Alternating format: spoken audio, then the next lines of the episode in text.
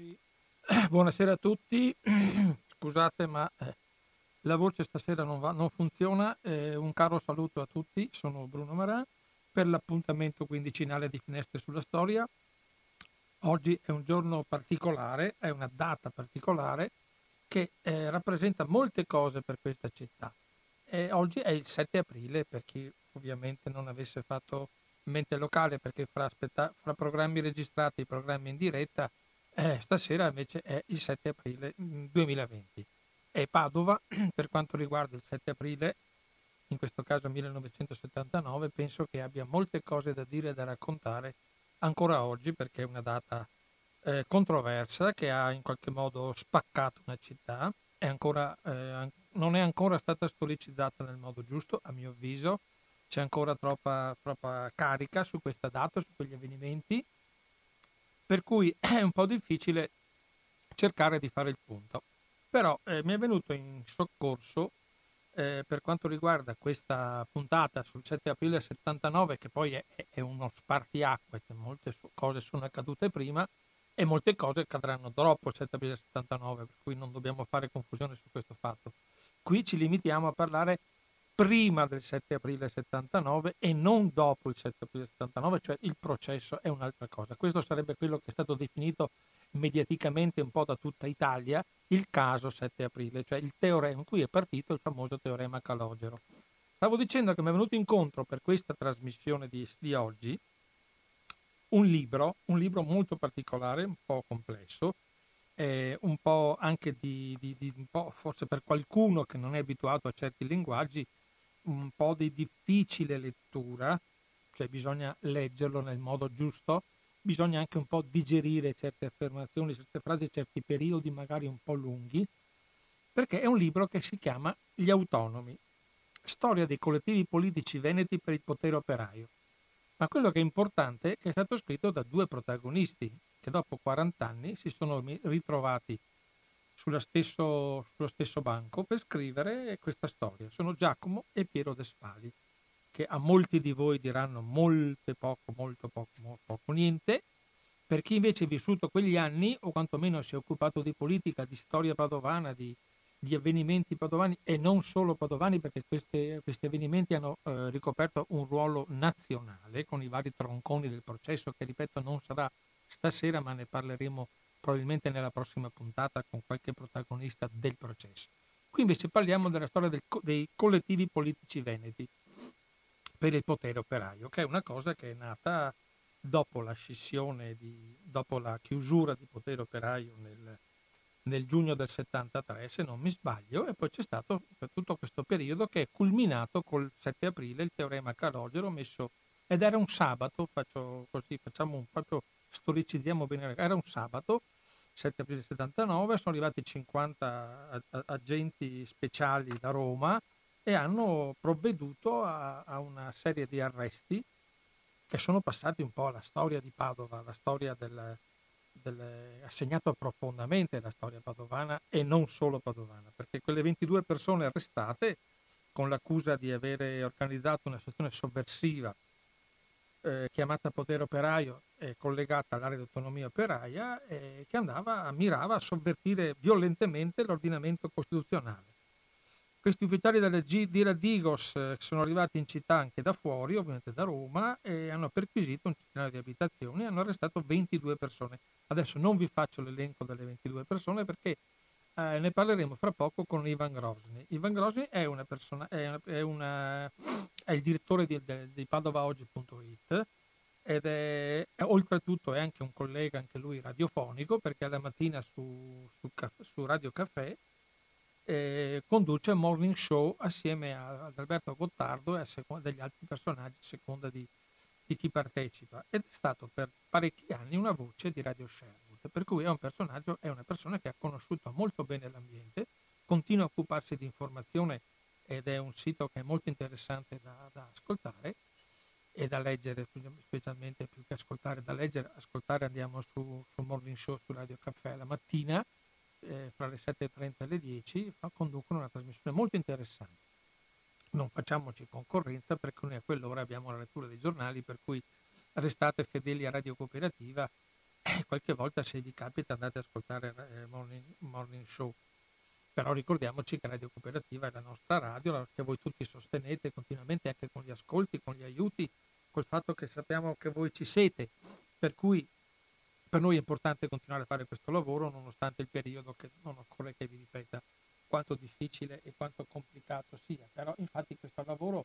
questo clima, come vedete, eh, condiziona molto anche la vita proprio eh, quotidiana, almeno nel mio caso. Mi trovo un po' eh, sbilanciato stasera a fare questa trasmissione perché non ho la stessa capacità di, di, di cose. Comunque io adesso rimetto un pezzo di musica e vado a mettermi in contatto con eh, Ivan Grosny.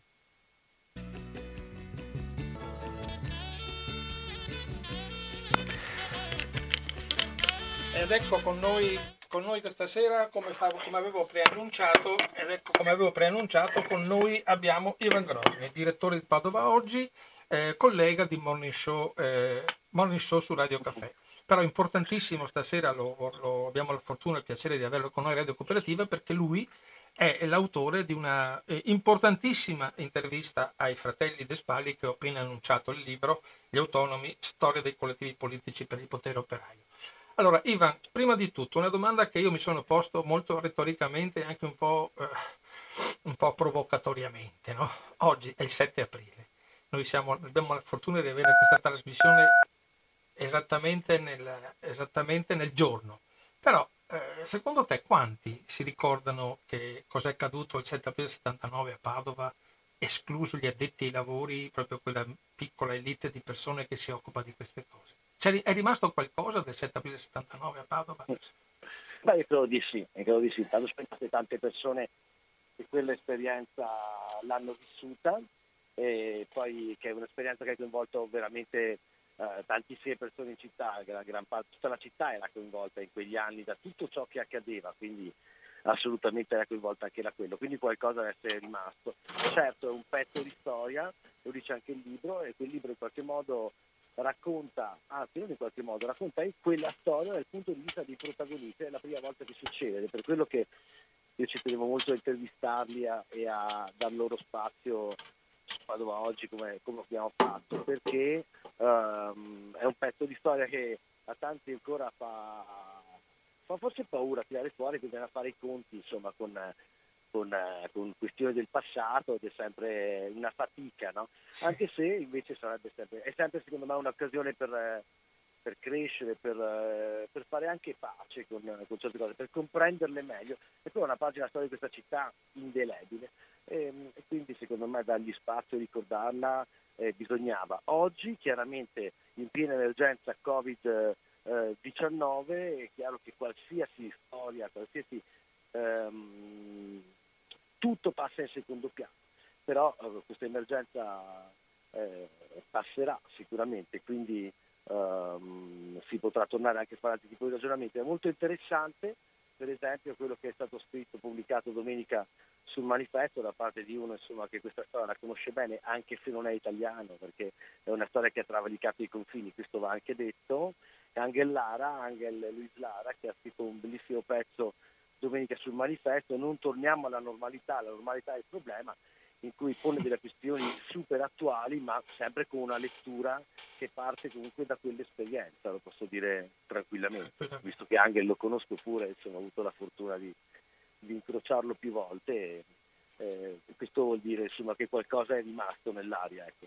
Ecco, eh, Ivan, tu hai fatto un lavoro, un lavoro, bellissimo a mio avviso perché sei riuscito a darci una, una possibilità di leggere, questo, di comprendere questo libro che in realtà per chi non è un addetto ai lavori o per chi non ha dimestichezza con certi linguaggi, in certi momenti diciamo che eh, spaventa un po', nel senso non per le parole ma per i contenuti che sono talmente ampi che non tutti sono a mio avviso all'altezza di capire. Tu invece hai fatto un lavoro selettivo per cui con questa lunga intervista che hai fatto ai fratelli Giacomo e Piero De Spalli, ripeto per chi non l'avesse sentito prima nel preambolo, sono due protagonisti di quei fatti che sono culminati con il 7 aprile, cioè c'è tutta una storia prima e ci sarà tutta una storia dopo dal, per arrivare al processo. Noi adesso siamo nell'inizio di questa storia. Tu hai fatto un lavoro encomiabile perché in questo modo ci permette di parlare con i fratelli De Spalli come fossero praticamente seduti in fianco a noi. Allora immaginiamo, anzi ripetiamo quello che tu hai avuto, intanto le sensazioni che hai avuto Perché era la prima volta che si trovavano dopo 40 anni i due fratelli.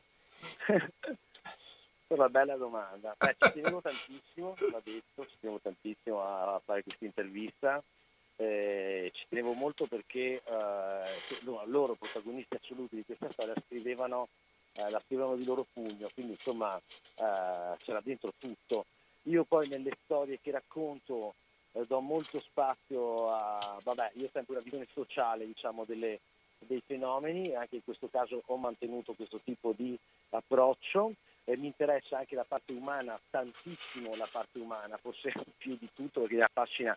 tantissimo l'umanità e davanti avevo due esseri umani eh, importanti secondo me che avevano tanto da, da dire, tanto da trasmettere. Confesso che Giacomo non l'avevo mai visto in vita mia e, e, e, ho dovuto insomma lavorare un po' come si fa nel nostro lavoro per convincere una persona a concedere un'intervista. Non nego che Piero De Spali è una persona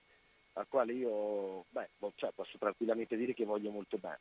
E, ehm, e, quindi era anche complicato questo perché dovevo cercare di uh, gestire diciamo, la parte anche affettiva diciamo, nei confronti di, uh, di, questa persona rispetto appunto invece al, al, non conoscere l'altro. E in più c'era un elemento che però in quel momento potevo chiedere a, a, alla persona che conoscevo tanto, eh, però non così tanto da poter fare delle domande magari eh, in altri momenti insomma, così intime e ho potuto farlo ed è stato fantastico perché secondo me nell'intervista escono appunto questi aspetti umani. Eh, che secondo me sono la base di tutto, perché noi possiamo parlare di qualsiasi fenomeno, possiamo parlare di qualsiasi movimento politico, possiamo parlare di qualsiasi cosa che accade nel mondo, ma al centro c'è comunque l'aspetto umano. In quel caso c'era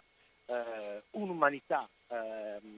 ben collocata nel suo tempo, mi verrebbe da dire, ah. che era un tempo particolare, che era un tempo che va compreso, che era un tempo dove il faro probabilmente era più a est che a ovest, dove c'era la rivoluzione in corso in Cina e c'era Mao e qua chiaramente c'era una lettura da parte di quella che poi chiameremo l'autonomia, comunque collettivi autonomi, sicuramente critica, sicuramente diversa, ma che guardava là con grande interesse. Quando dico critica non vuol dire negativa, è critica nel senso di rielaborazione. E la cosa secondo me affascinante di quell'esperienza che rimane è proprio questo aspetto del comparto teorico che c'era appunto ed è per quello che il libro a tratti è ostico, perché noi stiamo parlando di gente che si nutriva di libri che oggi insomma, la maggior parte delle persone non, non sanno probabilmente neanche sono stati pubblicati. Quando, quando, citano i filosofi all'inizio, quando citano, cioè per loro è una normalità, cioè che un ragazzino alle medie come Giacomo sapesse e analizzasse e pensasse che cavolo sostenesse Machiavelli, eh beh, voglio dire, cioè, non è normale.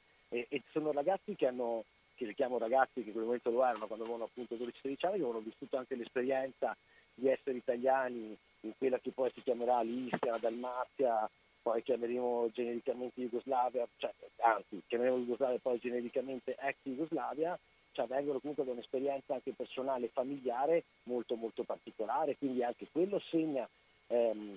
la, la, crescita di questi due giovani. E io questa cosa cerco di farla, di tirarla fuori uh, nell'intervista, anche se insomma non c'era spazio per metterci poi tutto perché poi quando loro sono, hanno, mi hanno insomma, parlato, risposto alle domande, eh, insomma, sono stati 5 ore a disposizione alla fine, quindi insomma non è poco tempo ed è per quello che lo dico in due parti, ma avrei potuto farne una terza e una quarta. Eh, un'altra cosa che per esempio secondo me va detta è che eh, appunto a me ha sempre guarda, guarda, ti ho del tu, no? Cioè, certo, mio padre, e cioè, parlando all'ascoltatore, che poi a me piace essere molto diretto, anche sia quando scrivo che quando racconto quei video, che quando insomma sempre in generale, anche se poi i linguaggi cambiano. Eh, mio padre non era certo rivoluzionario di sinistra, però mi diceva sempre no, quando appunto i telegiornali apparivano certe notizie, quindi si parlava di certe realtà come potevano essere appunto le Brigate Rosse, come potevano essere appunto il movimento operaio, quando io gli chiedevo la differenza di sta roba, mio papà, che ero piccolo, per spiegarmi dicevano loro sono quelli che studiano. Cioè, che non voleva dire sono i buoni o i cattivi, ma sono quelli che studiano. E questa cosa mi ha sempre colpito tantissimo, eh, che era un bambino chiaramente. Ed è quella cosa che secondo me oggi sembra strana, perché anche la classe politica è improvvisata, quindi figuriamoci nei movimenti, insomma, se ancora, se sempre esprimono, uh, tante volte magari sì e sono nascoste, però stiamo parlando di persone che si misuravano tra di loro eh, partendo da un vissuto e da un bagaglio di conoscenze altissimo. Andiamo, Iva, scusa, andiamo dentro un attimo, prendiamo i bisturi e, e, e entriamo proprio nel corpo del problema. Allora, eh, sulla voce Wikipedia la voce collettivi politici per il potere operaio è catalogata come gruppo terroristico. Uh-huh. La domanda retorica, no? Allora noi stiamo parlando di un gruppo terroristico, punto di domanda. Allora poi Giacomo, che è la persona penso più, anche per l'età, forse Giacomo è il più, più, anzia, più anziano dei due fratelli, pochi anni. Un po' più grande. Un po' più grande, sì, d'accordo. Allora, c'è un certo punto c'è una, una, locuzione che tu riporti molto bene all'inizio, proprio quando dici ora quella storia ve la raccontiamo noi. C'è un paragrafo interessantissimo della tua intervista che inizia così. Quella, quella storia ve la raccontiamo noi, i fratelli, sarebbero i fratelli Despari per chi ci sta ascoltando. Eh, Giacomo a un certo punto prende fiato e aggiunge, terrorismo è uccidere indiscriminatamente, terrorismo sono le stragi, le bombe sui treni Italicus o quella alla stazione di Bologna o la banca dell'agricoltura. Quello è stato terrorismo. Questa, questa cesura che c'è proprio della definizione no? denota tutta la capacità, infatti lui dice siamo dei militanti rivoluzionari molto scolarizzati.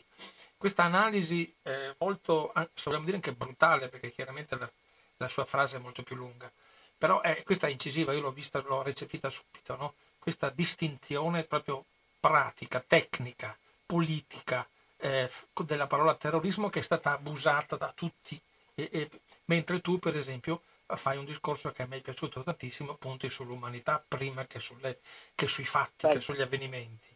Dimmi.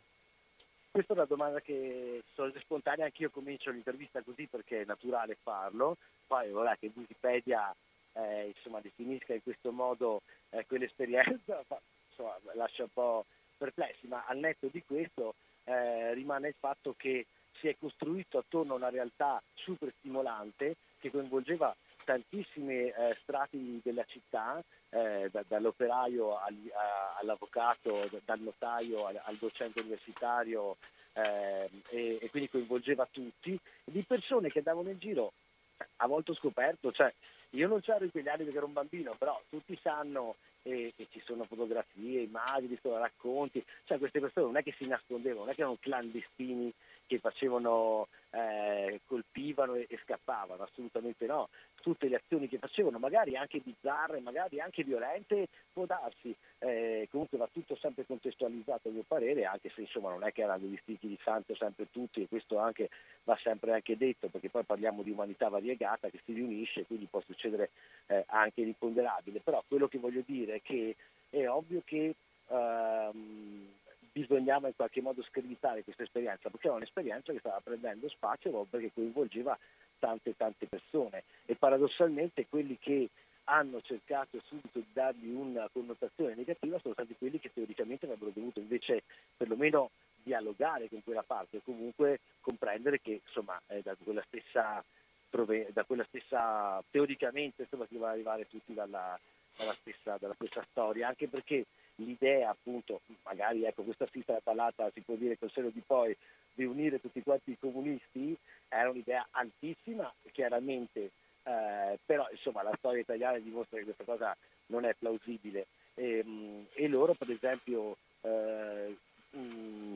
vabbè insomma si sa perfettamente che Uh, tutti, tutti, i protagonisti di, di, quella fase di autonomia, soprattutto nel momento in cui vengono attaccati alla magistratura, insomma, quelli che attaccano sono, eh, attacca, è il PC. Infatti loro lo chiamano sempre PC, anche nel libro, anche nell'intervista, non lo chiamano mai comunisti. Cioè, come a dire, cioè, sono stati loro, cioè essere a sinistra del PC non si poteva e quindi questa roba era quasi blasfema e, e ovviamente poi sarebbe, cioè, doveva succedere qualcosa che poi eh,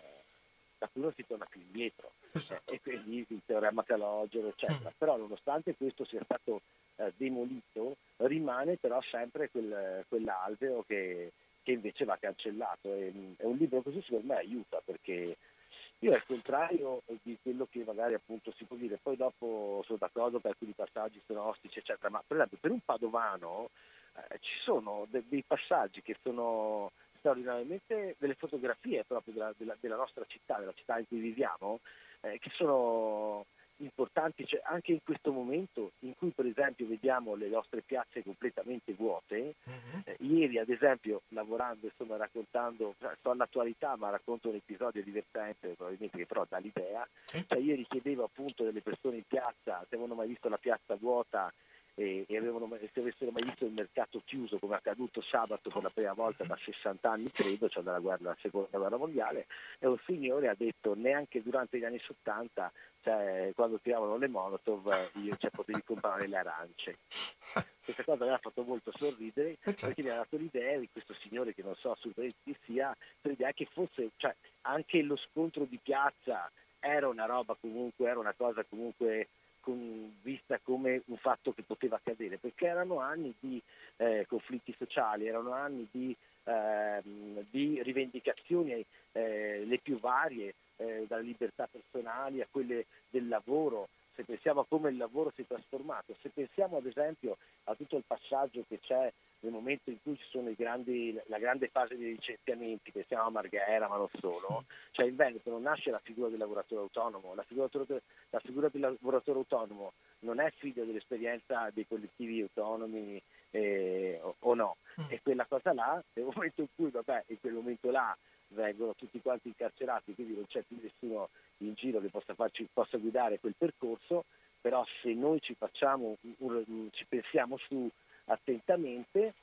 l'esperienza della Lega ha preso tutto, trasformandolo, ha preso tutto quel portato di cultura e di movimentazione politica eh, autonoma e l'ha trasformato a, a suo piacimento. Se pensiamo per esempio a cosa si sosteneva, se si sfoglia autonomia si trova per esempio la storia del pescatore, no? Non bisogna portare il pesce alle persone, cioè aiutare in Africa la gente che portando il pesce, ma aiutarli a pescare. Si diceva così o negli anni 70? Certo. Negli anni 90 lo diceva Bossi, ma Bossi lo diceva con un taglio completamente differente. Cioè, anche questo per esempio è un aspetto interessante che io vedo molto sottovalutato nelle analisi per esempio che si fanno su quanto accade nel nostro territorio. Io lo dico molto laicamente, lo dico proprio da osservatore e, e, io questa cosa la noto, cioè tanti slogan degli anni 70 sono diventati per esempio gli slogan della Lega, con un taglio completamente diverso, ma, ma, ma, ma lo slogan è quello. Infatti c'è un altro slogan importantissimo, per entrare un po' più sul teorico, che non penso non abbia preso la Lega assolutamente, che è lavorare meno, lavorare tutti. Questo è stato, è stato ripreso da tentativo di riprenderlo anche dalle, dalle parti sindacali degli ultimi anni, hanno cercato di coprire un po' i buchi eh, occupazionali che si creano nei nuovi metodi di lavorazione. Questa è una cosa che quando lo dicevano eh, Tony, devo citare per forza ovviamente il, certo. il teorico principe, no? non è che non si possa citare, ma eh, qui parliamo di De Spalli, ma di, sopra c'è una, una, una corona di, di, intellettuali di una importanza e di un peso proprio culturale enorme, che possono essere eh, Tony Negri, Guido Bianchini anche se non faceva parte direttamente, eh, Sergio Bologna, cioè, eh, eh ehm, Luciano Ferrari Bravo, cioè, c'è tante persone che hanno, Alisa Del Re, che hanno contribuito a costruire questo meccanismo ideologico che ancora oggi sta in piedi perché eh, dire oggi lo Stato borghese si abbatte e non si cambia, eh, se vogliamo dire, è, è un, sembrerebbe una cosa rivoluzionaria, invece tutto sommato è una cosa che dobbiamo nel modo democratico dobbiamo fare perché certe cose abbiamo visto oggi che certe cose dello Stato democratico non funzionano, vanno eliminate le storture di questo Stato e vanno costruito un nuovo equilibrio democratico all'interno di uno Stato democratico. Cioè se vogliamo trasmettere, come dicevi tu giustamente, molti messaggi, possono essere riproposti oggi, ovviamente in altra forma, perché qui non c'è nessuno che vuole destabilizzare e assolutamente vogliamo fare eh, le notti dei fuochi che poi sono state ingigantite in un modo eh, esponenziale da parte dei media che quando tu ne fai parte però non c'eri forse a quell'epoca, anzi non c'eri, quando azzannano qualcosa non la mollano più. Cioè io sono girato per tutta Italia a quell'epoca mi veniva, ma come tu abiti a Padova? Sì, cosa succede la notte a Padova? Cioè, sembrava che noi vivessimo nel coprifuoco, cioè che fossimo, non potessimo uscire di casa come adesso per altri motivi. Io tranquillamente ho girato per Padova tutti quegli anni e non mi è mai successo niente, cioè non avevo nessun problema e, nessuna, e non vedevo niente di così eclatante che sembrava che noi fossimo, ripeto, un coprifuoco e fosse una città militarizzata. Cioè tu hai letto le cose in un modo molto molto bello, però dobbiamo, dobbiamo partire un attimo, mi devi raccontare l'esperienza che hai, che hai, fatto attraverso loro,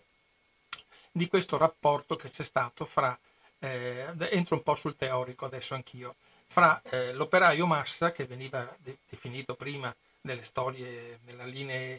nella classe sempre con Tony Negri eccetera e l'operaio sociale. C'è stato un cambiamento che poi questa è una cosa che anche oggi si ripete Ehm, dai una piccola definizione di queste due entità eh, cos- per, chi, per, chi, ci capisce, per chi ci ascolta nel modo come fai tu, che sei ovviamente sei un giornalista, per cui vai, vai al pezzo senza diciamo, difficoltà di comprensione, perché fai un giornalismo eh, moderno e immediato. No? C'è stata una grande, una grande di, eh, distinzione, no? l'operaio sociale ha costruito la fabbrica diffusa, rendo giusto l'idea oppure mi, son, mi, mi sto sbagliando? No, sì, eh, beh, qua è molto complicato, eh, volevo partire dall'inizio, parti, parti dall'inizio. Eh, I punti di riferimento, no? Cioè anche quei punti di riferimento, anche lo stesso Tony Negri, eh, con lo stesso Tony Negri, sono stati i momenti appunto in cui il percorso diciamo, è stato lineare, percorsi in cui invece momenti in cui il percorso è stato meno, perché appunto questa cosa del ragionare e del mettere in pratica molto spesso appunto eh, portava magari a, a, strade, a, strade, diverse che poi invece poi dopo si, si ricongiungevano, insomma come è spesso stato. Però tutta la discussione appunto sul lavoro è importante e io magari sono anche meno indicato a farlo perché invece appunto qua ci vorrebbe qualcuno appunto di più eh, dentro a, a, cioè, a, tutto questo tipo di studi che appunto ancora oggi vengono fatti appunto sul lavoro. Però quello che, quello che in sostanza veniva espresso come concettualmente era che il lavoro appunto inteso come lavoro di massa era inteso come lavoro di sfruttamento, cioè eh, come lavoro appunto eh, che andava in qualche modo eh, emancipato eh, da, da, una linea di potere predefinita che era quella appunto del padrone, cioè che accaduta per quello che prima dicevo appunto che eh, il, quelle che oggi chiamiamo le partite IVA nascono da quel tipo di percorso, cioè dal fatto appunto che avere un padrone non era visto, insomma come era proprio eh, la prima cosa da cui emanciparsi, perché eh, era cioè, un concetto diciamo, rispetto invece a quella che era l'alienazione, no? Che, mm-hmm. era, che, che, si trovava in una catena di montaggio, quindi perché veniva fatto tutti i picchetti all'esterno, gli studenti andavano nelle fabbriche, il volantinaggio, tutte quelle cose là, proprio per eh, cercare di sensibilizzare i lavoratori rispetto appunto a non solo ai diritti, ma a una condizione che vivevano. E infatti poi dopo questa cosa qua è stato anche uno dei tanti grandi, dei grandi conflitti proprio a sinistra, diciamo, vabbè, insomma qua si entrerebbero in questioni complicatissime che non voglio certo. neanche provare a, ad affrontare, però appunto il discorso sul lavoro era, era centrale perché poi dopo eh, tu prima citavi il lavorare meno, lavorare tutti, beh oggi è un tema per esempio, esatto. e anche sul lavoro, dello, cioè il lavoro quello che chiamiamo eh, smart working che in realtà sarebbe remote working eccetera, mm. cioè, oggi ovviamente è evoluta la cosa, però cioè, si parte da quello stesso tipo di, di meccanismo, poi oggi lo fanno le aziende perché per un'emergenza, ma di fatto il lavoratore lo propone, cioè molto spesso lo propone già di poter comunque Pronto? cambia ah. diciamo, il rapporto, cambiare la trasformazione diciamo, del lavoratore, eh, eh, della figura del lavoratore, cioè una cosa che non si è compiuta in realtà, ecco, questo possiamo tranquillamente dirlo. Ascolta, del loro, del loro rapporto con, eh, diciamo, con, le altre, con le altre componenti di quella frangia diciamo, a sinistra del PC, come giustamente dicono loro, e non del Partito Comunista, ma solo PC, che a Padova ha svolto un ruolo non edificante sotto un certo punto di vista, ma par- spero di poterne parlare nella prossima puntata, perché quello andiamo verso il processo, perché qui lì è più, è più chiaro il ruolo, il ruolo, anche giuridico, anche mh, processuale del, del PC che ripeto non ha fatto una bella figura indipendentemente dalle, dagli schieramenti. Loro come hanno vissuto il rapporto diciamo, est- esterno a questa frangia che loro definiscono socialdemocratica, che sarebbe il PC, per andare verso il partito della rivoluzione, verso il partito, chiamiamolo tra virgolette, dell'insurrezione. C'era un, un, un avevano una cosa che ho scoperto che francamente non sapevo, confesso, perché no, si può anche non conoscere tutta la storia della città,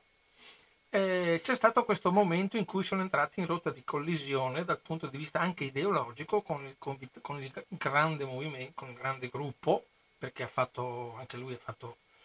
chilometri e chilometri di carta stampata, che sono le Brigate Rosse.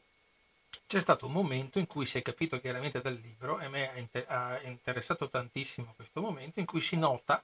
si scrive proprio, si, si dimostra che due gruppi, le due entità stiamo sul generico, sono entrate sotto un certo punto di vista in rotta di collisione, che è esattamente il contrario di quello che voleva dimostrare Calogero dicendo che c'era una centrale unica, addirittura a Padova c'era il comando strategico delle Brigate Rosse e poi sappiamo la storia dei telefonisti. Padova si telefonava a casa di tutti, si faceva di tutto, il povero Pino Nicotri è stato coinvolto in una cosa allucinante, oltre a Tony Negri, e cose che al giorno d'oggi non avrebbero durato neanche 5 minuti in sede processuale, ma a quell'epoca andava così. Eh, come è stata questa, questa, come si può dire, questa, non contrapposizione, questa, questa frizione fra i, fra i due movimenti, che sono due movimenti completamente diversi, uno clandestino, uno no, come giustamente dicevi tu però ai, ai, ai, processi non va bene questa, questa mia eh, personale definizione, realtà, che, non mia, che, non è mia, questa definizione, è, è, sono gli altri processuali che hanno dimostrato che Calogero non ci aveva capito niente, non ci aveva no, capito no, una mazza. Infatti era dimostrato, ma ci dedicate giustamente una puntata e fate bene. Però, perché insomma è anche giusto mettere il punto su, su certe cose, ma eh, sì, anche qui no? eh, non dico eh, naturalmente rispondendo alla tua domanda, ma in generale no? si pensa sempre che esistessero solo due realtà, cioè fosse eh, composto da solo due realtà, il movimento eh, italiano antagonista, che poi è una parola insomma impropria, ma comunque vabbè, e quindi le BR e gli autonomi, no, cioè, c'era un mondo, c'era un mondo di realtà in tutta Italia, quindi metterli d'accordo, metterli insieme non è mai stato facile, non è facile oggi, non era facile allora, eh, a qualsiasi livello ci si riferisce sia di movimento che di partiti, quindi insomma questo si sa che l'Italia è un paese complicato, la sinistra lo è ancora di più perché ci sono talmente tante sinistre che è difficile, quindi è anche strano no, che venga sempre ridotto a questo, ma, ma schematizzando eh, loro non lo ammettono mai perché poi dopo eh, secondo me la storia dell'autonomia veneta rispetto alle altre storie, in particolare il fatto che ne escono tutti dal processo perché lo affrontano tutti insieme, perché insomma non c'è, c'è il fenomeno del pentitismo non è praticamente presente eh, e, e, questo secondo me è anche un punto importante, mentre invece in altre situazioni c'è e quindi questo li porta anche ad avere un atteggiamento anche durante l'intervista chiaramente molto cioè, diplomatico, comunque loro non diranno mai, cioè, anche se, cioè, in questo universo della sinistra di allora, cioè di, quel, di quell'idea di uno dei comunisti rivoluzionari, c'era anche chi sbagliava. Cioè. Però loro non diranno mai questo era, cioè, sbagliava, perché cioè, praticava una cosa diversa da noi, che non avremmo mai praticato l'omicidio politico e tutta quella roba là, ma non diranno mai che quella roba per loro è cioè, proprio il contrario di come loro vivono. Però per esempio io da osservatore, comunque da uno che insomma quegli ambienti li ha, uh, li ha, li ha frequentati, insomma gli ambienti di movimento degli anni eh, 2000 eccetera, e, mh, sono stato la voce di Sherwood per dieci anni, cioè, insomma questa è una cosa, io so bene da dove vengo, cioè, quindi cioè, non me lo dimentico mai e so anche dove vado, insomma per fortuna, però voglio dire, e questo magari non è sempre per tutti, ecco, lo dico è battuta, però, però perché allora tutto succedevano tutte queste cose, eccetera. Loro a questo ci tengono, cioè ancora oggi non parlerebbero male anche di uno che ha fatto qualcosa di male. Però per esempio io da osservatore, per esempio le differenze le noto.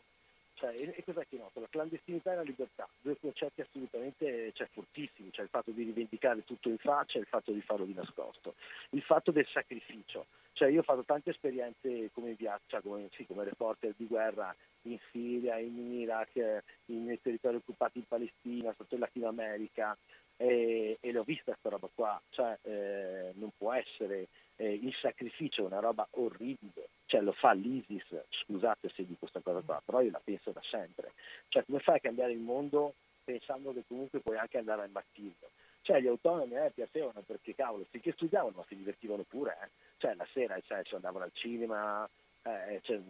cioè, si faceva l'amore credo anche in quegli anni, senso, non è male, no? e eh, quindi, sì. cioè, voglio dire, partendo appunto parlando di filosofia e poi finendo a fare l'amore, secondo me è un'ottima roba, cioè, un mondo, secondo me è un mondo che è su, su meglio, cioè, me lo immagino buono. E, no, e lo dico serio, eh, cosa, non, sì, non sì, è una battuta, cioè, anche se giustamente poi dopo fa ridere. No, no, ma lo dici, ma lo dici chiaramente nell'intervista, cioè se vuoi ti, ti, eh ti cito la frase. Nessuno vuole, io non penso mai che un rivoluzionario, cioè uno che vuole cambiare il mondo, lo vuole fare cioè, sacrificando la sua vita. Ma sti cazzi, ma dico io, ma tutta questa fatica perché poi muori. Cioè no, vorrei goderti la storia della libertà, del fatto che stiamo meglio, dei diritti. Cioè, a me questa cosa piace, per quello che ti dico che poi c'è un lato umano che a me eh, cioè, colpisce. È chiaro che poi dopo la libertà è un grande sacrificio, la libertà è un grande sforzo, la libertà è la cosa più faticosa che esiste al mondo. La libertà è una cosa che confina con quella degli altri, quindi è, è qualcosa di difficile da, anche da, da, quantificare, però è eh, quello che segna la differenza tra essere, essere umano e essere, o essere in qualche modo altro, insomma, che, che, che, che cioè, però ecco, sì, magari l'ho detta male, però... No, no, no, è, è, un concetto, è un concetto eh, Ivan, Ivan o Ivan? Mi viene in russo. Eh, vabbè, mia madre ci provò a chiamarmi Ivan, ma durò sei mesi e poi dopo... Perché io che vengo dalle lingue slave invece mi veniva Ivan, ma ti chiamo Ivan ovviamente come mi chiamano tutti. No, anche così restiamo un po' sempre sul, dando quel tocco di leggerezza a argomenti molto delicati. Bisogna sempre dare perché secondo me bisogna sempre dare perché un'altra cosa che ci tengo a dire e che a me ha sempre, che ha sempre attratto e nel momento in cui raccontavano Giacomo e Piero mi è piaciuto. Cioè il fatto comunque della, cosa che la vita è fatta di molteplici aspetti e quindi eh, che sono alcuni duri, alcuni straordinariamente sorprendenti, alcuni eh, incredibilmente anche affascinanti. Io mi permetto di dire una cosa cioè, che forse può sembrare blasfema, cioè eh, il 7 aprile 2020, ma io dico, cioè noi stiamo vivendo un momento drammatico, muore un sacco di gente, è durissima cazzo, cioè non abbiamo mai vissuto una cosa del genere, è pazzesco quello che stiamo vivendo oggi, però io mi dico anche, ma oggi non è che stiamo vivendo una cosa che forse cambia le storie del mondo e non è che forse non è male essere presenti a questo momento perché forse, forse se ci mettiamo qualcosa anche noi magari lo cambiamo in meglio questo mondo qua e magari forse, forse prendendo anche le esperienze di gente come questi qua, gli autonomi del 7 aprile o altre esperienze straordinarie nel mondo che io ho anche incrociato, eh, eh, ho avuto la fortuna di incrociare. Se mettiamo insieme le cose buone, delle esperienze buone, quelle che magari non sono state comprese prima, ma che oggi attualizzandole e togliendo naturalmente tutta la parte negativa di critica che c'è, perché c'era anche tanta schifezza ovviamente oltre allo splendore, perché ovvio c'era anche la miseria oltre a, a tutto ciò che di alto si può dire, eh, però se si partisse da, da quegli assoluti, cioè da quegli alti, secondo me forse non è che cavolo abbiamo l'opportunità di costruire un mondo migliore per domani, che magari ci godiamo anche noi gli ultimi anni di vita. Io dico, cioè, Covid-19 è uno schifo, però forse noi possiamo fare, cioè possiamo uscire da questa cosa meglio. Ecco, io cioè, vorrei sempre dare, lasciare sempre un, messaggio positivo, ma non perché sono buono, porca miseria, ma perché se no, ci, cioè, se no cosa a fare? Dobbiamo vivere credendo in qualcosa. Quei ragazzi là che hanno sacrificato tanto nella loro vita, eh, credevano in qualcosa, ci hanno creduto, e tanti ci credono ancora oggi ed è per quello che non c'è, per esempio da parte mia non può che esserci stima e affetto, perché è straordinaria questa cosa di credere, di crederci, ma non da fanatico, cioè di credere elaborando ancora, nonostante anche le sofferenze, le rotture, le spaccature che ci sono evidentemente state, poi c'è stato il carcere, c'è stato un sacco di roba dolorosa. Però io cioè, voglio bene a gente così, cioè, non, non, si può, cioè, non, non, riesco nel senso a nasconderlo. Mm-hmm. Si sente, si sente, e questa tua partecipazione eh, diciamo affettiva, umana, umana affettiva, è, è molto importante perché notoriamente quando uno scrive, legge di queste cose, trova sempre epiteti e definizioni non propriamente eh, diciamo, favorevoli a, queste, a, questo gruppo. Adesso non facciamo una personalizzazione della cosa perché non erano da soli, erano tanti, erano centinaia le persone, non so, hanno quantificato in 200-250 le persone che forse potevano far parte dell'autonomia operaia organizzata, adesso non facciamo numeri perché non è neanche questa la sede, però eh, molte volte vengono definiti sempre come parte il, il teorema Calogero, che non è solo lui che fa girare il mondo, che il mondo girato anche senza di, abbia girato anche senza di lui, comunque tendenzialmente vengono sempre dipinti come dei, dei brutali violenti, degli assassini, assassini nel loro caso no, perché l'autonomia ha sempre detto, come dicevi tu, non ha mai fatto dell'omicidio politico un programma, ma altre parti invece hanno fatto dell'omicidio politico un sistema proprio di lotta. Questa parte umana è, è bello che sia emersa in questo libro, nonostante che ci sia, come dicevo prima, forse non, non mi sono spiegato bene, dicevo che comunque per chi è padovano e chi ha vissuto quel, magari di riflesso quelle cose, ci sono delle pagine in cui tu rivedi proprio la, la cronaca di Padova, cioè ti sembra di leggere i giornali eh, dell'epoca con gli avvenimenti. Lui, loro raccontano con leggerezza anche. No, no, ma infatti, scusami, no, no, perché questa cosa qua, infatti non vorrei essere frainteso no, no, no, te, ma invece la cosa divertente era che questo libro all'inizio ci suggerisce che forse dovremmo studiare tutti un po' di più. perché ci sono delle cose che non capiamo magari perché appunto abbiamo studiato poco. E questo non è male di questi tempi visto che sembrava che studiare fosse diventata una roba così tanto per fare che non servisse a niente. Invece studiare serve come. Esatto. sapere serve come. E sapere di non sapere serve ancora di più. Mm. perché così forse siamo curiosi e ci spingiamo a sapere qualcos'altro che non sappiamo. il mio approccio a questo libro è stato per quello che ho detto un pochettino che è un po' qualche volta ti, ti, ti, non ti agevola perché effettivamente questo libro va studiato, certe pagine vanno, le schede finali vanno studiate, io ho trovato due o tre passaggi che sono veramente di una perfezione, le schede inteso come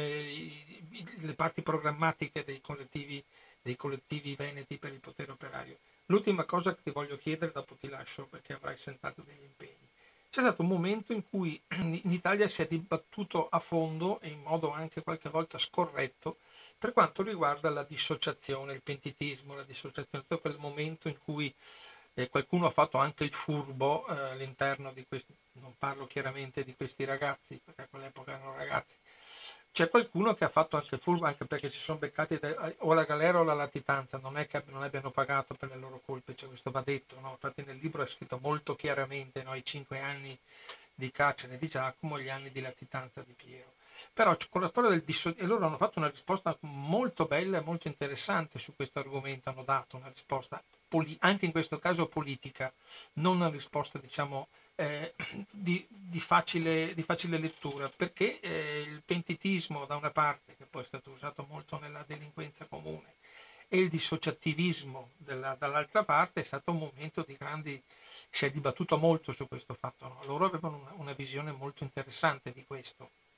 Tu ne parli nella tua intervista, se non mi sbaglio. Sì, mi interessa interessa particolarmente, detta rapidamente, interessa sì rapidamente quell'aspetto là perché è proprio l'aspetto in cui emerge anche l'umanità. Quindi quanta consapevolezza hai di ciò che stai facendo, quanto sei disposto a dare, cosa sei disposto a, eh, a cosa sei disposto a rinunciare per quello in cui credi e questo segna molto la differenza. Poi dopo è evidente che ci sono storie e storie e così via, eh, però ecco Giacomo che racconta eh, di come si rende conto di questa uh, cambiamento, cioè di questo virus, ecco, diciamolo così, che, uh-huh. si, che entra nei movimenti è, è, secondo me nelle pagine del libro forse una delle parti più belle, perché Giacomo lo spiega lì sì, in maniera anche molto, sì con tutto il portato di cultura, di conoscenze e di mh, essere uno che è portato a pensare e a rielaborare sempre, però cioè lui non la capisce questa roba per esempio in un carcere eh, della divisione per settori eh, rispetto appunto, perché c'è la parte politica, no? cioè i carceri mm. dove c'erano gli istituti politici, eh, le, per settori, per gruppi e poi dopo c'erano quelli che i delatori sentiti, c'era una roba che voleva dire, ci voleva dire che, avevano, che si era perso, cioè che si era perso tutto e questo è anche un po' il nocciolo della questione, cioè nel momento in cui c'è il, si innesca quel meccanismo là vuol dire che si è perso, uh-huh. però tendenzialmente per esempio oggi passa culturalmente che fotografare uno che fa jogging durante la quarantena è essere un bravo cittadino mentre essere un direttore, come la no? Esatto. E, ehm, e, eh sì, sono d'accordo, sono d'accordo e passa concettualmente questa roba qua, mentre invece, passa, invece sembra una battaglia di retroguardia a dire che Confindustria in Lombardia ha determinato il fatto che non hanno chiuso l'ospedale, cioè che non hanno chiuso le fabbriche e quindi la, l'epidemia si è diffusa, per esempio. Cioè quello è di nicchia, invece questa roba qua è quasi reazionaria. Cioè, cioè è sempre strano anche come si leggono si leggono un po', un po', i fatti insomma, che si,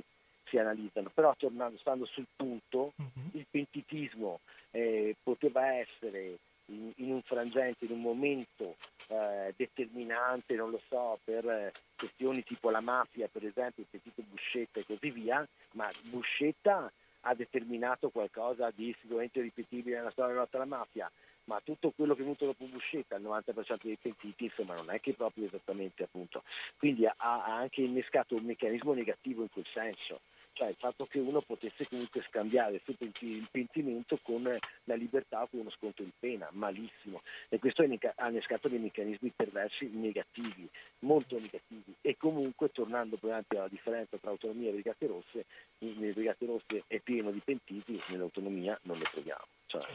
quindi anche un discorso anche questo culturale, perché poi dopo nel momento in cui tu sei portato a appunto a guarda, cioè, faccio un esempio l'ISIS che mi viene più facile. Cioè, mm. io ho visto in Siria, eh, poi dopo quando li, pre- quando li prendevano però eh, e li arrestavano i combattenti dell'ISIS, cioè, non è che facevano tanto quelli che si immolavano da là, ma facevano quelli che chiedevano pietà e quindi ti raccontavano anche della nonna. Insomma. Quindi insomma ecco c'è anche questo, cioè, un pentito probabilmente non è insomma, uno molto convinto, cioè magari uno insomma, che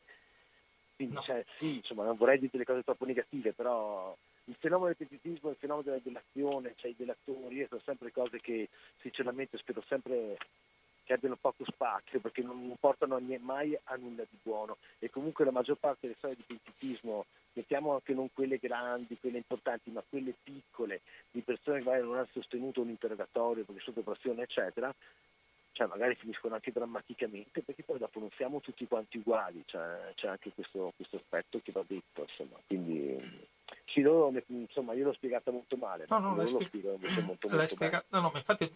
adesso a chi ci ascolta gli facciamo leggere il libro perché non è che siamo qui Vabbè, sì, io e te soltanto. Sì, libro, e poi da quel libro leggeranno altri libri perché poi mi sta questo che uno deve capire che per diavolo ha detto Giacomo nelle prime otto pagine e sinceramente insomma le librerie, visto che adesso sono chiuse, ma un giorno vi apriranno, almeno insomma probabilmente stiamo incentivando la lettura. Cioè, sì, comunque infatti, giusta, eh, infatti l'ultimissima, proprio ultimissima, ultimissima eh, battuta. La storia della la missione della sconfitta, come, viss- come l'hai vissuta tu che, stavi, che, ci stavi parlando? Perché dire sì, bene, abbiamo, abbiamo perso, il mondo è cambiato, eccetera. La, mi dai così, visto che tu ci hai parlato, una visi- come fosse una, una, fotocamera in questo momento, facciamo della, della televisione in radio, Facciamo Beh, è la domanda più bella che mi si potesse fare. allora, cioè, io sono il campione delle sconfitte, nel senso che sono il campione delle cause perse, sono quelle che sono assolutamente varie tra storie, lo è stato per anni che nessuno si fila e poi magari cioè, e, e, e, che secondo me invece erano sono importanti, poi magari dopo, anni dopo sono venute fuori, però uh-huh. quindi delle cause perse, per me lo sconfitto cioè io, per me è sempre l'elogio dello sconfitto. Mm. Lo sconfitto è qualcosa da imparare, lo sconfitto è qualcosa eh, su cui migliorare, cioè la vittoria, um, io tifo per l'Inter, cioè, per farti capire, sì. senso, cioè, non è che possa essere uno appassionato alla vittoria. No. La vittoria è una cosa che vedo sempre come qualcosa di, cioè, sì, cioè, di effimero. L'elogio della sconfitta non è che sia, siamo degli sfigati, cioè, eh, che non è anzi siamo troppo fighi, il problema è che siamo talmente fighi che vogliamo una cosa che è talmente complicata che non l'avremo mai. Mm. Questo è l'elogio della sconfitta. Certo. Cioè Giacomo Tiro di Spali, questi due ragazzi, studenti, ventenni, sognavano qualcosa di assolutamente altissimo e un po' stravagante se vogliamo, cioè l'unione di tutti quanti un francescano direbbe l'unione di tutti gli uomini di buona volontà, mm. un uomo un rivoluzionario direbbe invece l'unione di tutti i comunisti del mondo, mm-hmm. cioè di persone appunto che vogliono eh, mettere in pratica la giustizia sociale e tutto quello che è, eh, che, che, che, ne consegue, eh, insieme. Cioè, è ovvio che è una roba esagerata, ma è una figata. Cioè, allora è chiaro che probabilmente perderai, però già soltanto il fatto che te la sei giocata, beh, sei il mio campione preferito, capisci cosa voglio dire? Quindi secondo me la sconfitta è sempre una roba che... E poi magari tra cento anni scopriremo che invece questi sconfitti sono stati qui il seme di una grande vittoria, ma magari noi non ci saremo. No, noi non ci saremo, probabilmente la vittoria chissà come avverrà e su che livelli andremo a lavorare, perché tu, hai, tu giustamente come hai citato i cambiamenti dei sistemi di lavoro, i rapporti, i rapporti economici che si stanno in questo momento in, anche ingarbugliando con quello che sta accadendo, per cui probabilmente sarà necessario fare una riedizione teorica di tutti quanti questi processi che loro, hanno, loro assieme a tutti quanti gli altri teorici, Negri, Gambino, eh, Ferruccio Gambino, un'altra persona che è rimasto fuori per fortuna sua dal, dal processo, però una grossa mente pensante in quell'epoca, probabilmente si possono eh, eh, rieditare certi ragionamenti su quanto riguarda, come dicevi giustamente tu, il cambiamento, finiti l'autonomia e partita la Lega, ricordiamoci questo, questa cosa che è importantissimissima, che nessuno mai ha messo in, in risalto. Io sono contento di aver parlato con te di questa cosa, guarda, sono le 20 in punto, ti ringrazio infinitamente, non voglio rubarti tanto tempo. Eh, è, sta, è, stata Bruno, no, una bella chiacchierata. avremo modo di risentirci in qualche altra occasione. Ciao Ivan, buona grazie, serata grazie e grazie. Ciao, ciao, buona ciao. a voi. Grazie. Ciao, grazie, ciao.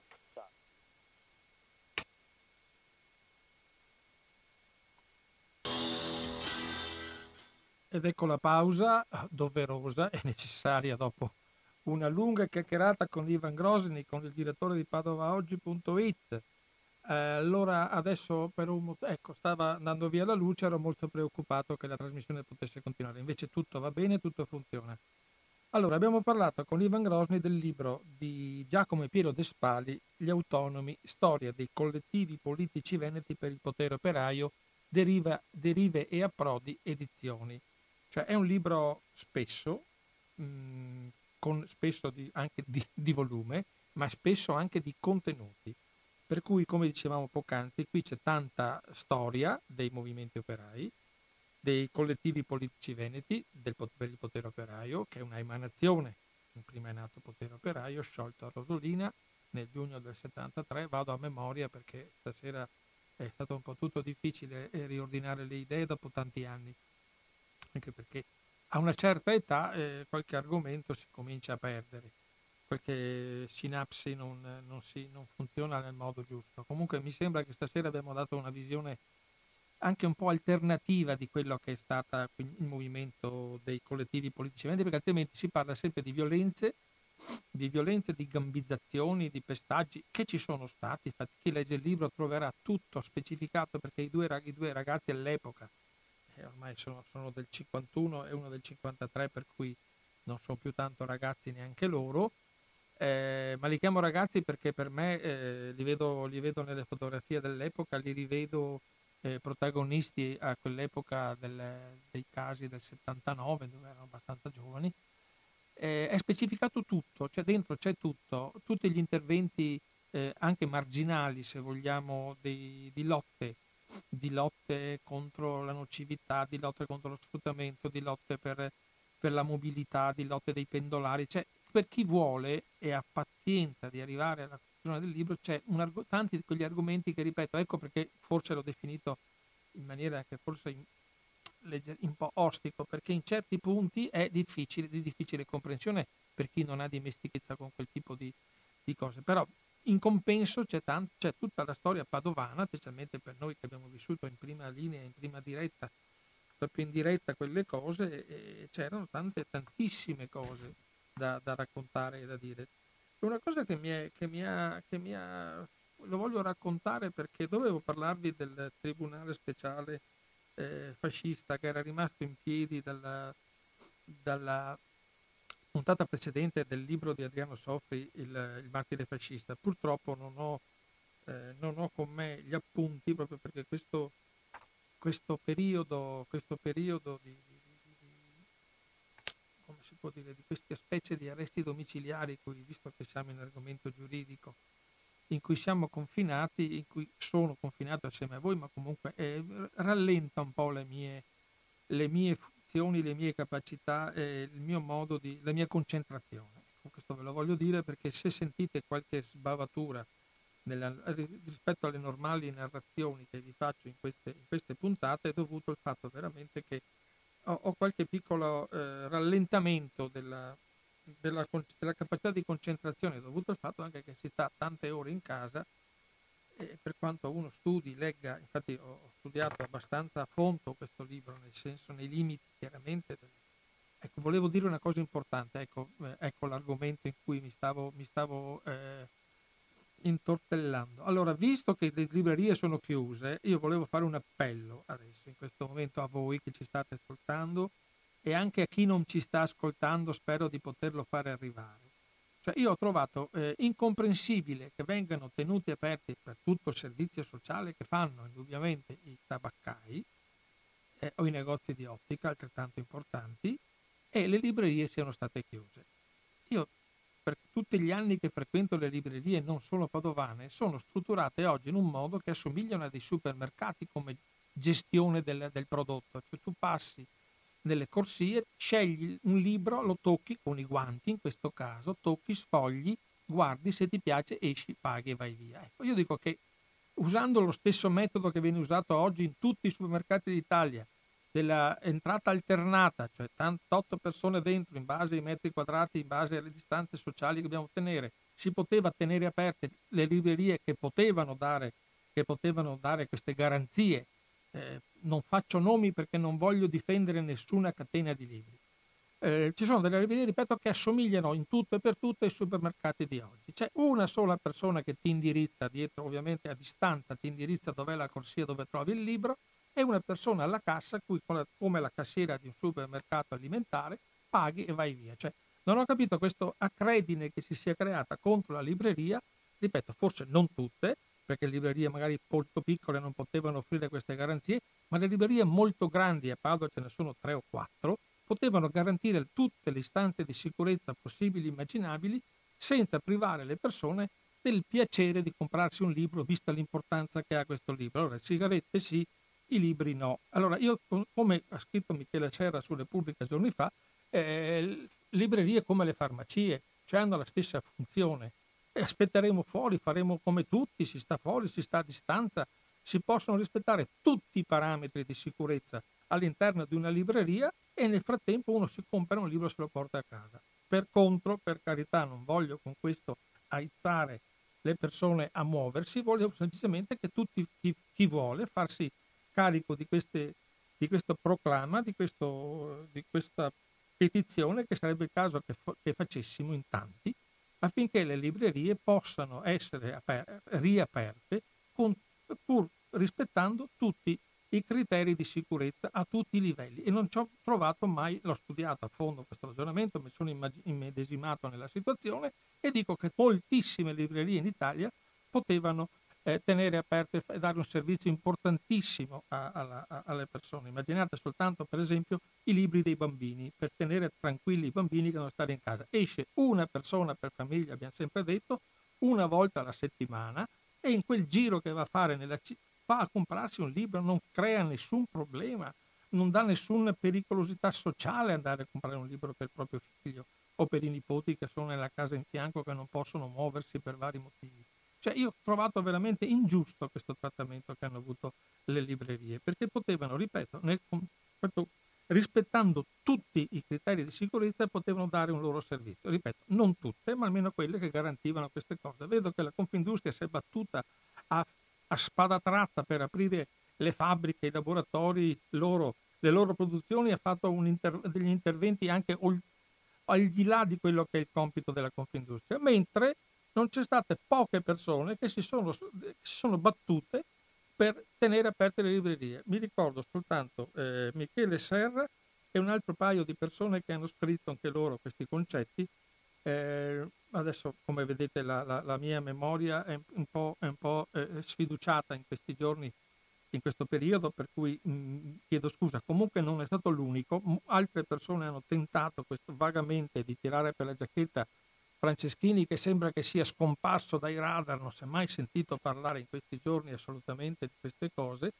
e invece doveva essere fatta una piccola pressione, cioè sempre con il, con il buon senso, che è la cosa fondamentale che deve guidare tutte le nostre attività di questo periodo. Non va bene quelli che escono e fanno le grigliate di condominio, non vanno bene i preti che fanno le messe clandestine, con il buon senso si possono fare moltissime cose. Ecco, ho, ho tirata un po' lunga perché volevo dire che però alla fine, per contro, eh, con questo non voglio criminalizzare nessuno, cioè, eh, non voglio assolutamente porre ostacoli all'azione del governo che sta facendo una, una delle, delle decisioni che sono veramente eh, encomiabili, del quale mi, mi, mi, associo a quello che sta facendo il governo. Semplicemente volevo perorare la causa delle librerie perché gli editori sono veramente in crisi ed è un settore che già, specialmente gli editori indipendenti, sono più in crisi degli altri. Se togliamo anche quella piccola valvola di sfogo che sono le vendite dei libri, veramente vogliamo farli morire. Per cui da una parte bisogna aiutarli e dargli i soldi che il governo ha stabilito di dargli, per carità è giusto, dall'altra parte si poteva ridurre l'impatto di questa, di questa pandemia. Però per contro io per fare questa trasmissione dovevo procurarmi questo libro perché ero, sono rimasto bloccato il giorno che dovevo andare a comprarlo in libreria. Per cui ho preso il sito di Derive a Prodi, gli ho chiesto che mi mandino il libro, l'ho pagato con metodi tranquillamente elettronici e il libro dopo 4-5 giorni mi è arrivato a casa. Per cui è vero che i libri possono arrivare a casa senza problemi per chi ha dimestichezza con le, con le, con le cose telematiche e con, le, e con, le, con i pagamenti telematici. Però c'è un però, ci sono persone che o non hanno la capacità o non hanno la conoscenza o non sanno come fare. Allora, ripeto, in piccoli casi, sparuti casi, le fa- librerie dovevano fare un servizio pubblico, sociale, come lo stanno facendo le farmacie. Cioè non occor- potevano ridurre gli orari, indubbiamente, come fanno molti negozi che sono, che sono costretti a tenere aperto, cercano di ridurre gli orari, di ridurre gli spazi di, inter- di, ingresso delle persone, si poteva fare benissimo tutto con un po' di buonsenso. E lì ha sbagliato completamente il ministro della cultura Franceschini, il quale se ne è strafregato completamente del settore editoriale e ha detto che si arrangino. E non è questo il modo per affrontare i problemi della nazione. Ecco, questo lo volevo dire perché si può fare tutto, ci sono gli ebook, cioè, è vero, c'è tutte le alternative, ma non sono per tutti. Qualcuno deve pur ha bisogno di, di avere il contatto fisico con il libro. È una cosa che si poteva benissimo mantenere, ripeto, mantenendo tutte le istanze di sicurezza, di distanziamento sociale, di, di tutto, si poteva fare tutto come si sta facendo tutto in tanti altri settori. Ripeto, eh, l'alimentare ha, ha, sopperito in maniera eccezionale ai problemi della, del, della coesistenza, per cui non, non, vedo perché una libreria che, ripeto, assomiglia alle scansie, al stesso modo di presentarsi di un supermercato alimentare, eh, fa le stesse cose. Eh, questo era un, una cosa a margine di questo ragionamento, perché, ripeto, io il libro l'ho trovato lo stesso per essere qui da voi e parlarvene di questo libro, e lo ripeto, Gli autonomi, storia dei collettivi politici veneti per il potere operaio, Giacomo e Piero Despali, eh, a cura di Mimmo Sersante, che mi scusatemi non l'ho citato prima, Derive a Prodi. Questo, ripeto, è un libro che fa parte della storia, specialmente per chi è vissuto a Padova o nelle zone diciamo, del, del Veneto, perché ha, ha dei dei riscontri importantissimi per quanto riguarda la nostra storia, perché questo ormai siamo, dobbiamo avere anche la capacità di storicizzare questi argomenti e togliersi un po' quella spocchia che hanno certe parti politiche di considerare sempre in maniera tutta negativa questa esperienza che, ci avete sentito, ha dei lati estremamente positivi che possono essere addirittura ripercorsi sotto un certo punto di vista, riletti sotto un certo punto di vista all'oggi. Bene, avevo un appunto, avevo un appunto che mi ero preparato, che però ovviamente, eh, ovviamente non, non, non troverò, però farò del mio meglio, sempre per il discorso che non è più... Non è più. Ecco, una cosa interessante che non ho toccato con, con, con Ivan Grosny, anche perché non, non volevo abusare proprio dello spazio che ci eravamo dati. Alla fine, alla fine cioè, eh, questi, due, eh, questi, due, signori, eh, Giacomo e Piero Despali, non si sono parlati per 30 anni, dagli avvenimenti praticamente del 79 e 30 fa, in 2009, adesso siamo nel 2020, forse avranno cominciato a parlarsi 10 anni fa, non lo so, non vado a sindacare. E e nell'intervista Ivan Grosny gli chiede eh, sapere perché non vi siete parlati per 30 anni. La risposta strana, perché finora eh, Giacomo eh, è sempre stato molto preciso, molto corretto, molto circostanziato nelle risposte, cioè sempre dato, anche compresa quella quando ammette siamo degli sconfitti, in questo caso dice non sono affari tuoi. Per carità, giustamente siamo nella sfera del privato, uno dice questo è Giacomo. Piero, ridendo questa volta davvero divertito, batte sulle spalle del suo interlocutore, che in questo caso sarebbe in e dice sono cazzi nostri, certo. Ecco, questo è da Piero ce l'aspetta perché è più giovane, più, è sempre stato anche, si nota anche nella lettura più, più immediato, più incisivo, più diretto, no? Giacomo è la persona più teorica, più riflessiva, più, più ponderata anche e proprio anche dimostra anche una capacità eh, di ragionamento, proprio oserei dire, eh, non una specie di filosofia della, della, della, dell'avanguardia operaia, una filosofia dei, dei rapporti di classe, una filosofia, nel, una conoscenza storica, una, dimostra, una definizione molto circostanziata delle situazioni che, che, viveva l'Italia, l'Europa e il mondo, perché avete sentito poi che si passa dall'Unione Sovietica, eh, c'era Mao da una parte, Cuba dall'altra, cioè non è che fosse un periodo tranquillo che non capitava niente nel mondo. Nel 77-78 poi sono venuti diversi omicidi politici anche da parte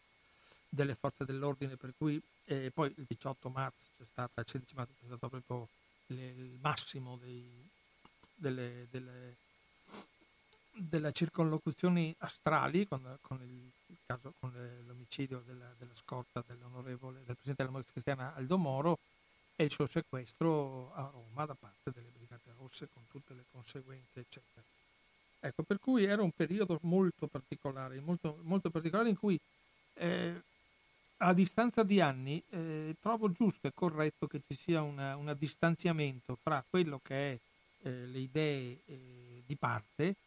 e quello che, sono, che è un, un, un, modo di leggere gli avvenimenti anche, ripeto, con, con il distacco in cui ormai da,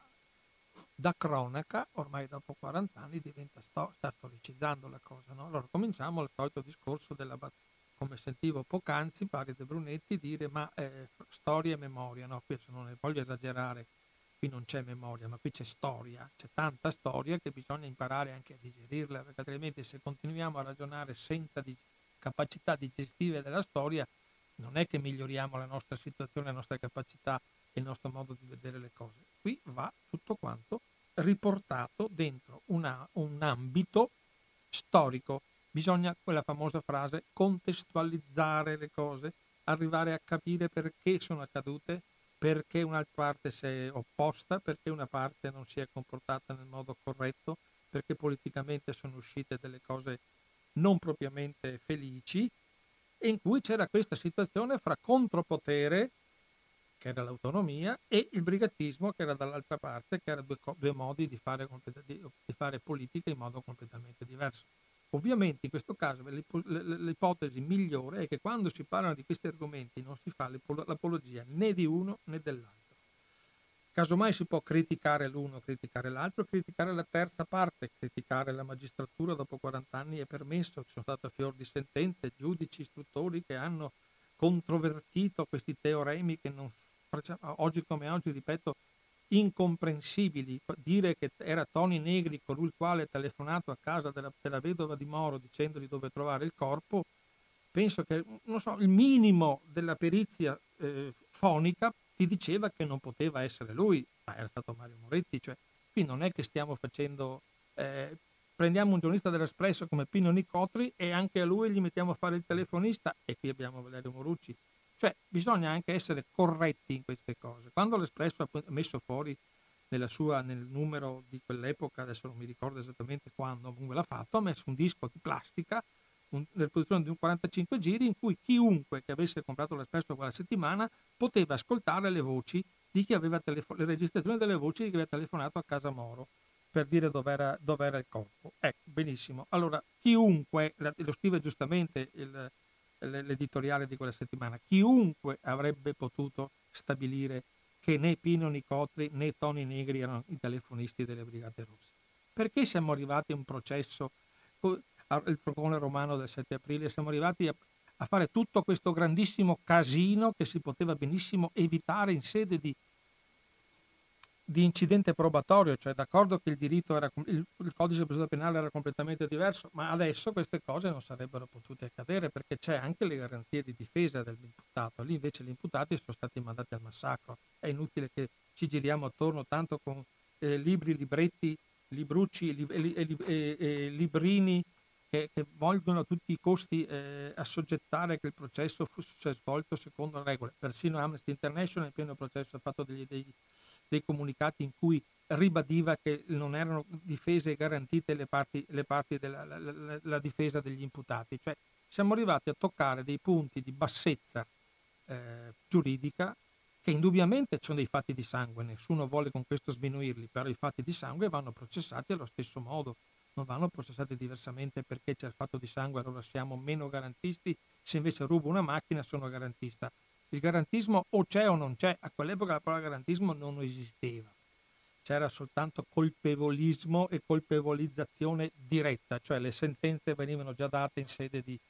di, di, di, di media, cioè proprio non, non, si, non si pensava neanche lontanamente di pensare che potesse esistere una versione diversa.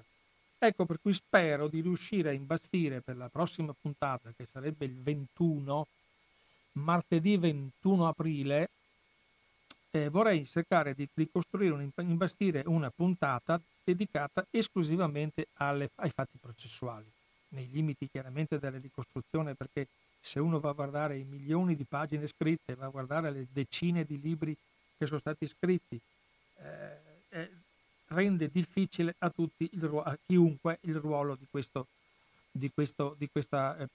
come si può dire, di questa idea di, di parlare del, del, caso 7 aprile, del processo 7 aprile, perché il caso 7 aprile l'abbiamo toccato oggi, cercando di capire cosa era successo prima. Poi siamo arrivati a quel famoso 7 aprile eh, con l'elenco dei, se volete ve lo do, ve lo passo, i 22 arrestati, Balestrini, Benvenu, Bianchini, Boetto, Dalmaviva, Del Re, Despali, Pietro, di Rocco, Roberto Ferrari, Luciano Ferrari Bravo, Ivo Galimberti, Giovanni Battista Marongio, Toni Negri, Giuseppe Nicotte, Gianfranco Pancino, Franco Piperno, Reste Scalzone, Alessandro Serafini, Marzio Sturaro, Massimo Tramonte, Emilio Vesci, Lauso Zagato.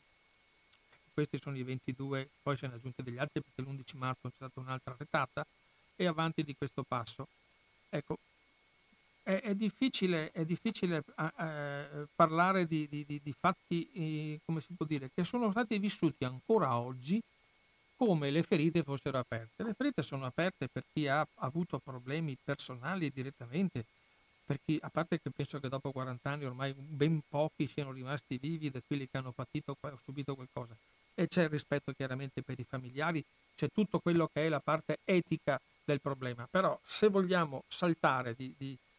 fare un salto qualitativo e, e, cominciare a parlare di storia, ovviamente con tutto rispetto per chi, ha, per chi ha patito, per chi ha sofferto, per chi ha avuto dei drammi personali, qui va tutto il rispetto sempre in ogni caso da parte di tutti, io per primo, eh, penso che sia necessario eh, storicizzare questo fatto. Eh, per cui è, è, importante, hanno scritto in tanti, Francesco Piperno dal terrorismo alla guerriglia, eh, c'è un'altra verità di Giovanni, Giovanni, Valentini sul mattino di Padova nel 79, Rossana Rossanda. Eh, I giornali sono, hanno, hanno, svolto un ruolo importantissimo nel processo, che ripeto spero sia l'argomento della prossima, della prossima eh, puntata di Finestre sulla Storia. Per cui io, in ogni caso l'appuntamento è per il 21 aprile alle 17.05 sulle frequenze di Radio Cooperativa. Questo è, è assodato perché è il nostro è il nostro appuntamento quindicinale. Io spero, ripeto, perché dati i tempi, spero di riuscire a, a ricomporre anche un po' gli appunti che avevo a suo tempo preparato eh, su questo argomento all'epoca, quando eh, altre trasmissioni sono state fatte su questo argomento, perché qui è difficile anche, eh, anche estrapolare e portarsi con una serie di, di, di, con serie di, ripeto, una scaletta che possa essere precisa, perché qui sono argomenti molto delicati in cui non si può, non si può lasciare niente di intentato e niente di cosa. Io vi ringrazio tantissimo di questa, dell'attenzione di questa sera, io Bruno Maran vi, vi dà appuntamento al prossimo, alla prossima puntata di, di, Finestre sulla Storia. Allora, l'appello è eh, librerie come farmacie, eh, per chi ha pazienza e voglia di leggere questo libro, ve lo ripeto perché è importante, Gli autonomi, storia dei collettivi politici veneti per il potere operaio, Giacomo e Piero Despali, a cura di Mimmo Sersante, derive e approdi.